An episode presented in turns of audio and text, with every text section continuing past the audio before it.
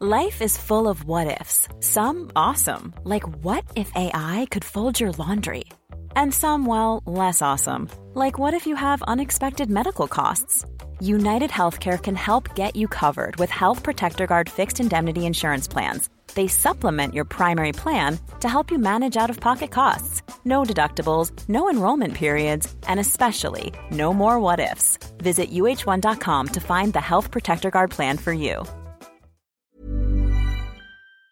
From the Financial Times, this is Hard Currency. I really believe that we are on the brink of something special in our country. This year, we've seen more people in work than at any time in our history. More of our children starting university than ever before. More British entrepreneurs setting up shop here than anywhere else in Europe.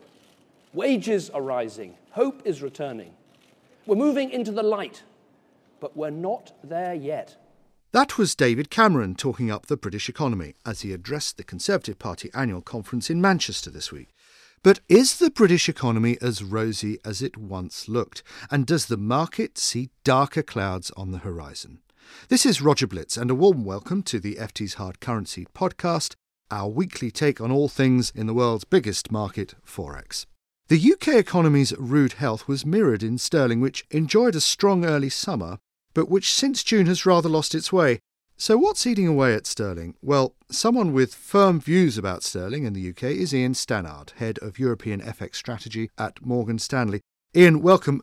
There's no doubt that the UK economy has enjoyed a pretty good year. I mean, Cameron is right about wages growth and GDP is pretty healthy. So actually, what's not to like in this scenario? That's right. We've seen a very healthy growth picture in the UK over the course of the past couple of years. And finally, we are starting to see some movement on the wages front and unit labour costs starting to pick up, which is obviously going to be very important for the policy debate going forward. But we are cautious. We think going into next year, the picture could start to change. We believe that growth in the UK is likely to slow. There are a number of challenges on the horizon which are going to likely put the UK economy under some increasing pressure. Fiscal tightening, we think, is going to weigh on the overall growth picture.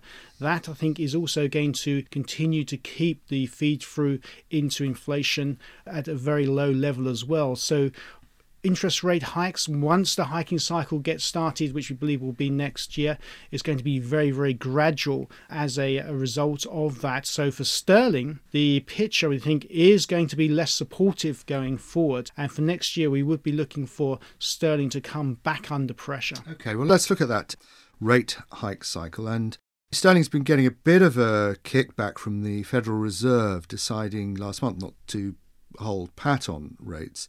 And what we saw was that Bank of England rate expectations were pushed back as a result. But actually, they were pushed back a little bit further than the pushback on the US rates cycle. So is there some kind of deep umbilical cord connecting how the Bank of England rate hike expectations compare to the Fed's? Well, certainly sterling is very sensitive to changes in UK rate expectations. It's probably the most sensitive of the G10 currencies to changes in rate expectations. But interestingly, there's also a very high level of sensitivity of sterling to the gap between market expectations for the Fed and for the Bank of England as well. So when we've been in a situation whereby Fed expectations get pushed back, maybe because of weak data, as we saw in the case of the weak non-farm payrolls data, and then the UK expectations get pushed back even further, then actually that has a tendency to put sterling back under further pressure. So that relative gap between the timing, the market's expectations for the timing of liftoff by the Fed and the Bank of England is extremely important for sterling. It's important for sterling, but has the market overplayed pushing back Bank of England rate expectations? Do you think they'll reverse? Yes, I think that at this stage they have been pushed back too far, given that they've now been pushed into 2017. So we think that actually that gap will likely close up, which will provide some support for sterling in the near term. So we are expecting some near-term cyclical support as that gap between the market expectations for Fed and Bank of England liftoff starts to close. And traditionally, sterling is very well supported as we head into rate hike cycles. But once we start to see the Bank of England acting and delivering those rate hikes, then it's a very different story. Okay. We're talking actually just after the Bank of England has published its reasons for, again, keeping interest rates on hold. And I just wonder if we can look a little bit into those reasons. The minutes, what did you make of them? I mean, they talk a fair bit about the impact of the exchange rate movement on import prices being a drag on inflation. I mean, in general, are you seeing anything significantly different in the tone of the minutes? Are they dovish? Are they hawkish? What do you think? The overall tone, I don't think there was anything too different with regards to the policy tone. There was no stepping up of the hawkishness. So from that perspective, the market is probably likely taking them to be a little bit on the dovish side, especially given how far those expectations have been pushed out. So there was no signal that the Bank of England was trying to send a signal relative to that, where markets are currently pricing rate expectations. What do you make of what their comments on inflation? Yeah, so the inflation comments, I think, were interesting because they were still very much on the muted side. They're still suggesting that inflation is going to be quite subdued until we get into the beginning of next year as well. So, again, that's going to be very crucial for the timing of liftoff. We probably need to see inflation heading higher and maybe back into the range before the Bank of England is in a position where it feels comfortable. We think the earliest that can happen is probably by February of next year. So sterling could well pick up a bit of support as we head into that process, but sterling also got quite a bit of a mention in the minutes. And there does seem to be a very big debate now opening up at the Bank of England with regards to the role of sterling. And this is something which has been discussed for quite some time. The level of pass-through from sterling into inflation has been a big cause of discussion. At the moment, the Bank of England does seem to be looking into this into more detail.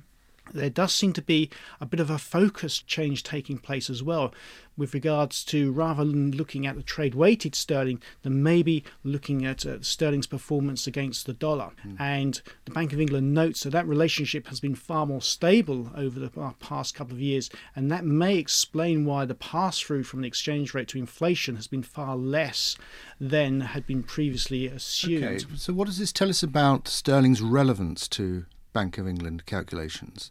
This suggests that actually the market's focus could now switch onto sterling's performance against the dollar from a policy perspective. Rather than the trade-weighted. Exactly. Yeah. So rather than looking at the trade-weighted measures to try and feed that into policy models, it could well be that the market now starts to focus more on sterling's performance against the dollar. And that could make sterling's performance against the dollar far more sensitive to the policy debate. And are you seeing any divergence between the way that the BOE thinks of inflation and the way the Federal Reserve looks at inflation?